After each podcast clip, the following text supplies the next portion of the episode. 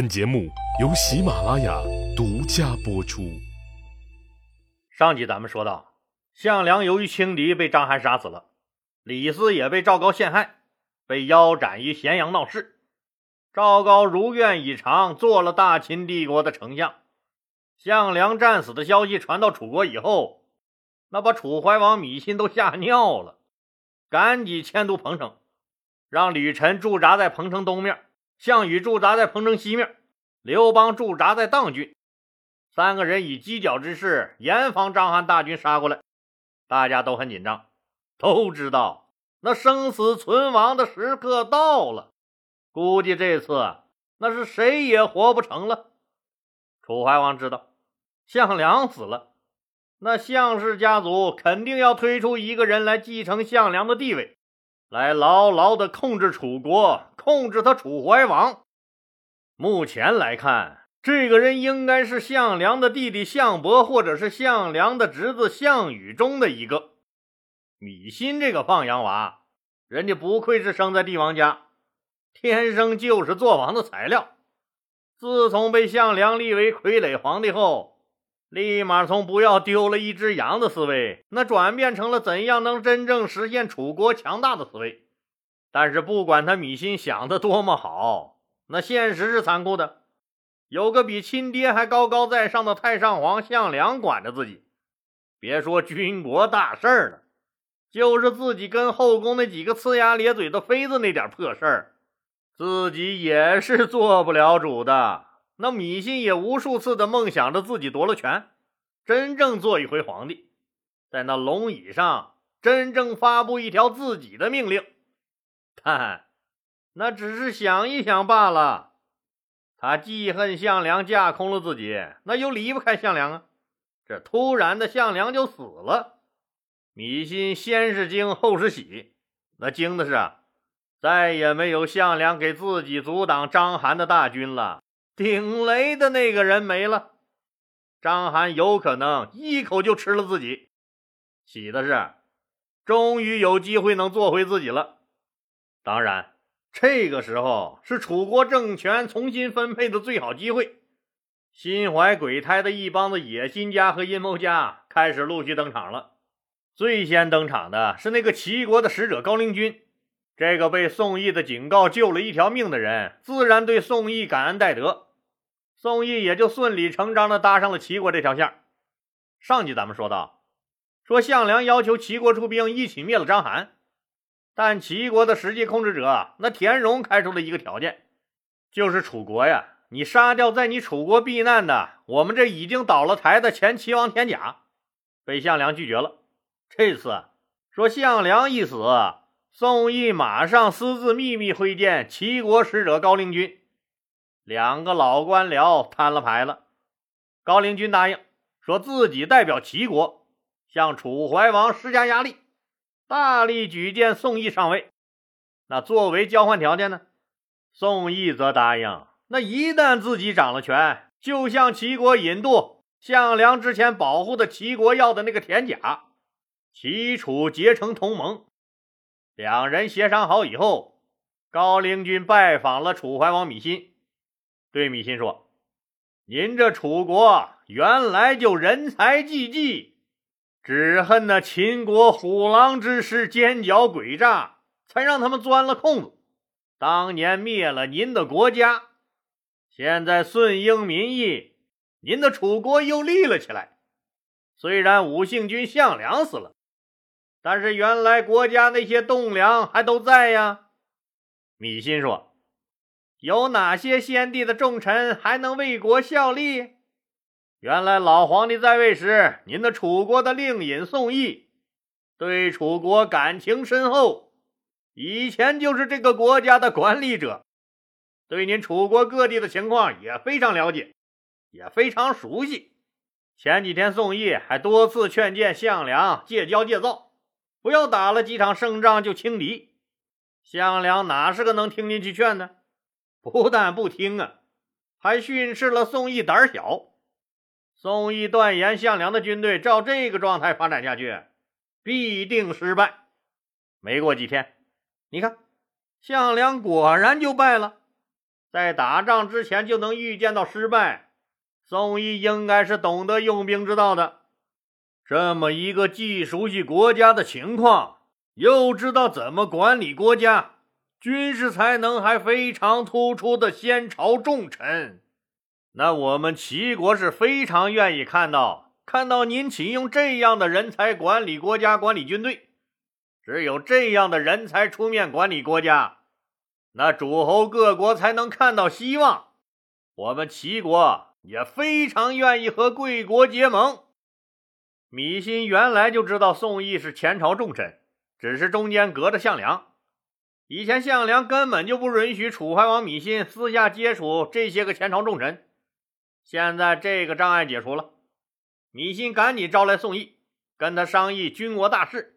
宋义看着这个雄心勃勃的半大小子，知道自己的机会来了。他给米心分析了楚国目前的状态、章邯大军的动向以及下一步要采取的措施。一个六七十岁的老官僚、老油条，那忽悠一个半大孩子，宋义还是有充分把握的。宋义经过试探，也知道了米心急于摆脱项家的控制。宋义就说：“正常来看呢，项梁死了以后。”项家要重新推举一个人来接替项梁。目前来看，这个人可能是项伯，但更可能是那个项羽。项伯还好说，要是项羽，宋义说着说着就不说了。米心急了：“爱卿，这个项羽怎么了？这个项羽一向狂傲暴虐，在这方面……”比项梁有过之无不及呀！陛下，您看，这小子一共打了三场大仗，就屠了襄城和城阳这两座城池，死了多少人，搞得民怨沸腾。这个人太暴虐了，秦国不就是因为暴虐？那咱们天下老百姓才起来反抗他吗？我们就是要不同于暴秦，要大施仁政，要以德服人，只有这样才能得到天下百姓的支持，大家才能对您竖大拇指啊，陛下。接着，宋义又说了一句让楚怀王最终下定决心的话。要是如此暴虐的项羽掌了权，那您的处境恐怕不用再往下说了，一切尽在不言中。米心赶紧问宋义：“那我们现在该怎么办？”宋义回答道：“趁着项梁死亡的机会，宣布全国进入紧急状态，趁机将所有将领的兵权收归中央。”牢牢控制在您自己的手里，对内逐渐削弱项氏家族的势力。像项羽、刘邦、英布这些人，原来都是跟着项梁混的，都非常靠不住。在打压原来他们这些嫡系旧部的时候，咱们重点扶持不是他项家军嫡系的吕臣和陈英的部队。等到吕臣和陈英的部队壮大以后，让他们来制衡项羽。对外呢？积极联络魏国和齐国。魏国自从魏咎死了以后，至今还没有个国王。陛下，您可以封魏咎的弟弟魏豹为新的魏王，他必然对您感恩戴德。这魏国啊就算拿下了，咱们跟齐国的关系就是中间隔着个田甲。项梁因为一己私利，私下保护这个田甲。搞得现在咱们齐楚关系很紧张。如果咱们将这个没什么用的田甲，那交给他们齐国自己去处置，齐国一定会和咱们楚国结盟的。到那时候，齐国和魏国的大军一来，吕臣和陈英的军队也壮大以后，项羽就再也没有力量撼动您的地位了。米心大喜。对宋义是一见倾心，任命他为上将军，开始了夺权的斗争。首先宣布全国进入紧急状态，将所有兵权收归中央，由他米心直接控制。其次，下了诏书封魏豹为新的魏王，和魏国结成了盟国。再次，积极与田荣联络，双方结盟的事宜。为了安抚项梁那些旧将的情绪，防止他们造反，楚怀王芈心为项梁召开了隆重的追悼会。芈心亲自宣读了悼词，追忆了项梁将军的丰功伟绩和为楚国人民做出的突出贡献。说着说着，楚怀王芈心激动了，涕泪横流，抚摸着项梁的尸体，大哭失声。让所有人都感动的掉下了热泪。作为家属代表，项伯和项羽都发了言，表达了对秦帝国刻骨铭心的恨和为项梁报仇的决心和信心。最后，米心宣布授予项羽为长安侯，尊号为鲁公；刘邦被封为武安侯，陈胜的旧将。那个苍头军首领吕臣被封为司徒，吕臣的父亲吕青被封为楚国的令尹，魏豹被封为新的魏王，宋义为上将军，赐宋义封号为青子冠军，让他统帅包括项羽、刘邦、吕臣、英布、陈英在内的所有将领，就是楚军的总司令。封赏完毕以后，大家严阵以待，防止章邯大军突袭而来。听友朋友们可能要问了，哎，哎，这不是所有人都夺了兵权了吗？哎，怎么就说是针对项氏家族呢？米心这个决定表面上是看呀，那确实也夺了吕臣的兵权。可是你别忘了，米心同时任命吕臣为司徒，任命吕臣的父亲吕青为楚国的令尹，就是丞相。这两个职位可都是掌握实权的官啊。一人之下，万人之上，却只给了项羽一个长安侯鲁公的空名号，一边凉快去了。几天以后，楚国街头巷尾都在传唱着一首打油诗：“改革春风吹满地，楚国人民真争气。走了项梁来送义，推翻暴秦要继续。”楚国上上下下害怕章邯大军的到来。还在积极准备着，结果惊慌失措了好一阵子，章邯却走了。这个惊吓没有了，楚怀王芈信就剩下喜了。这个放羊娃出身的半大小子，继承了他爷爷优秀的王的血统，从小权力欲就强。自从离开自己放的那群羊，被项梁这只虎强摁在楚王宝座上以后，那从最初的不习惯，到越做越舒服。这个宝座啊，哪儿都好，唯一让米心不舒服的，那就是高大威猛的项梁总是横在自己面前，横鼻子竖眼睛的大声教训着自己，自己只能是做他的出气筒和传声筒。要是哪天能做个真正的楚王，说自己想说的话，做自己想做的事儿，多好啊！米心时常梦想着，也时常向自己那些神勇的先辈祈祷着。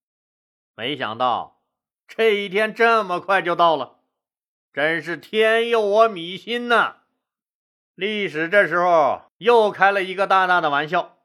章邯判断楚国项梁已死，其他人都不足为虑，就和大将军王离一起去赵国剿匪去了。公元前二零八年九月，章邯率二十万大军渡过黄河，攻破赵国的旧都城邯郸城。为什么说旧都城呢？记得吧？这个都城是前赵王武臣的。武臣被叛将李良杀害以后，张耳陈余拥立了赵歇为新的赵王，把都城定在了信都。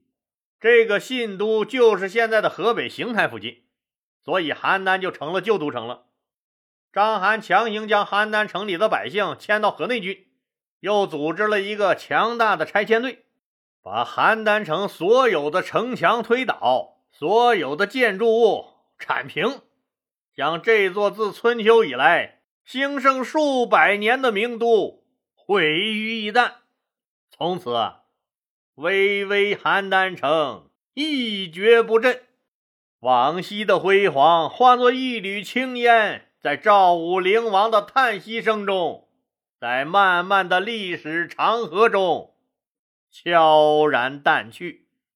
哎，那章邯为什么要把邯郸城拆了呢？实际章邯也是没办法，他不得不这么做呀。从军事上来说，他虽然有二十万人，但他不可能每攻破一座城池就分兵驻守吧？就是分兵驻守，那每个城市能分了几个兵？这样只会被诸侯军各个击破。那从政治角度来说，夷平赵国的旧都城邯郸可以震慑诸侯们，打击敌军的信心。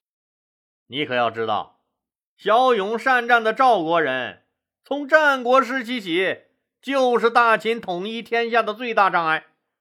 夷平赵国的旧都城，把赵国的老百姓控制在秦国的势力范围内进行监控。章邯觉得非常有必要。这要是项羽干这事儿，比章邯可就简单多了，还用费力巴拉的迁移老百姓，直接把他们杀了就完了呗，多省事儿啊！项羽一定是图了成了事儿。你看。章邯这样做也是仁慈的多吧？王离大军攻破了赵王赵歇的都城信都后，赵歇逃进了巨鹿城，被王离大军团团围住。赵国哪能抵御章邯和王离的联军？赶紧向各国请求支援。楚国这面一看章邯走了，大家都松了一口气儿，那危险解除了。首先开始行动的是刘邦，看准时机太重要了。项梁在世的时候。刘邦已经看到了楚怀王大旗下的裂痕。那时候，项梁、项羽掌握军队，而赤手空拳的楚怀王和原来那些楚国的重臣们，那是明显斗不过掌握枪杆子的项梁、项羽。刘邦站在项梁这边是有便宜可占的。项梁一死，楚怀王这杆大旗被宋义扛了起来，宋义的实力大增。刘邦敏锐地感觉到了楚怀王米心要削弱项氏集团的决心，因为自己就是典型的项梁旧部。这次权力上收，他也被夺了兵权。他知道自己在米心和宋义眼里是不被信任的。这时候，刘邦必须主动和宋义搞好关系，取得宋义的信任，自己才能发展壮大。于是，赶紧去秘密拜会了上将军宋义。刘邦和宋义在热烈的气氛中讨论了国家管理、军队建设和未来前进的方向等基础话题以后，刘邦又和宋义谈到自己说自己本来是来投奔陈胜的，可是当时陈胜已死，自己的大后方封邑又被雍齿出卖了，自己无奈只能投了项梁。自己不是项梁起兵时的嫡系部队，也不受项梁的信任。虽然自己也很看不惯项梁的某些做法，但是实在是不敢说呀。至于项羽，这个他妈愣头青，干什么事儿都没有章法，既蛮干又凶残无比，以杀人为乐。自己多次劝谏，反被项羽骂为胆小妇人之仁、老娘们作风。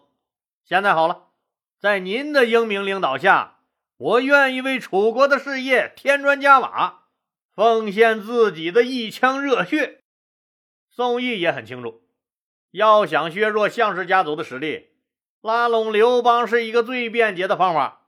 因为刘邦一直和项羽在一起，可以有效的分化项羽的军队。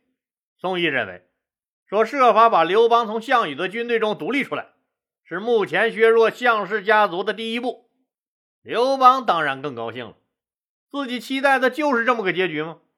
从此以后，真正的不受项羽的管束，来壮大自己的实力了。于是，一个七十多岁的野心家和一个将近五十多岁的老痞子，顺利的完成了一个利益交换，双方达到了共赢，损失的只有项羽。听友朋友们又要问了，哎。说刘邦不是和项羽拜了把子，结成义兄兄弟了吗？哎，对于痞子刘邦来说，那有个鸟用啊！损人利己，我刘邦是认真的。只有项羽这种正人君子才会考虑什么兄弟情谊呢。在刘邦眼里，什么为朋友可以两肋插刀，把刀插满朋友的两肋，那才是结交朋友的最高境界。宋义又安排刘邦拜见了楚怀王芈心，刘邦跪着向楚怀王表达了自己的忠心和誓死追随芈心的愿望。三个人一起憧憬了楚国美好的未来。当然了，面对危局，那个七十多岁的老狐狸范增早就闻到了危险的气息，赶紧告诉项羽采取相应的措施。首先，范增安排了密探严密监视朝中大臣的动向。其次，项羽、范增挨个找项梁的老部下那些个将军们谈话，大家一起回忆了和项梁将军在一起时的点点滴滴。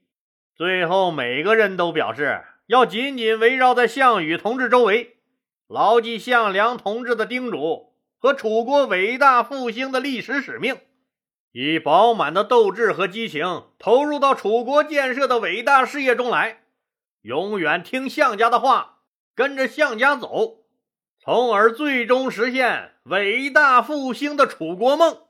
鉴于现在项梁去世了，项羽还年轻。项家没有一个人能拿大的主意，范增又对项家忠心耿耿，项羽感动的把范增认作了亚父。那什么是亚父？就是现在郭美美那些小美女们天天嘴里炫耀的干爹们。没听他们经常说吗？多大个事儿啊！别怕，咱上面有人儿，我干爹呀！上面有人，上面有人的。哪个上面啊？身上啊？当然了，刘邦和宋义、楚怀王私下接触，自己做的虽然很隐秘，但还是被范增派出去的人发现了。范增把这事儿可就汇报给了项羽。项羽不以为然：“嗨，亚父，这事儿我知道。昨天我大哥还来了呢，专门和我说了这事儿。他们之间就是日常的互相走动，没有别的。”范增可不这样认为。范增知道，老奸巨猾的刘邦为了自己的利益，和项家已经离心离德了。当然了，现在说这些话，项羽是听不进去的。只有自己多注意点这个刘邦了。后来这件事儿最终确定了范增对刘邦的怀疑，也坐实了楚怀王削弱项氏家族的想法。就是楚怀王芈心下令啊，说让刘邦任当郡郡守。把一部分士兵从项羽的部队分离出来，由刘邦带领去防守当郡。你看，刘邦一下子就成了手握重兵的地方大员了，最主要是有了独立指挥的军队和实权了。对于这样的安排，范增气愤不已，就有了除掉刘邦的想法。刘邦对范增的指责不屑一顾：“你个老梆子，啊，你多大岁数了？”还学着人家愣头青，胸口粘颗鸡毛，假装自己是李逵呀？有意思吗？好玩吗？呸！好了，今天就说到这儿吧，谢谢大家。如果您喜欢我的作品呢，请点击该专辑右上角的订阅键。喜马拉雅对本专辑提供免费的订阅服务，订阅以后，节目有更新就自动显示在节目列表中了。方便您的收听，更欢迎老铁们打赏、点赞、评论、转发和分享，谢谢。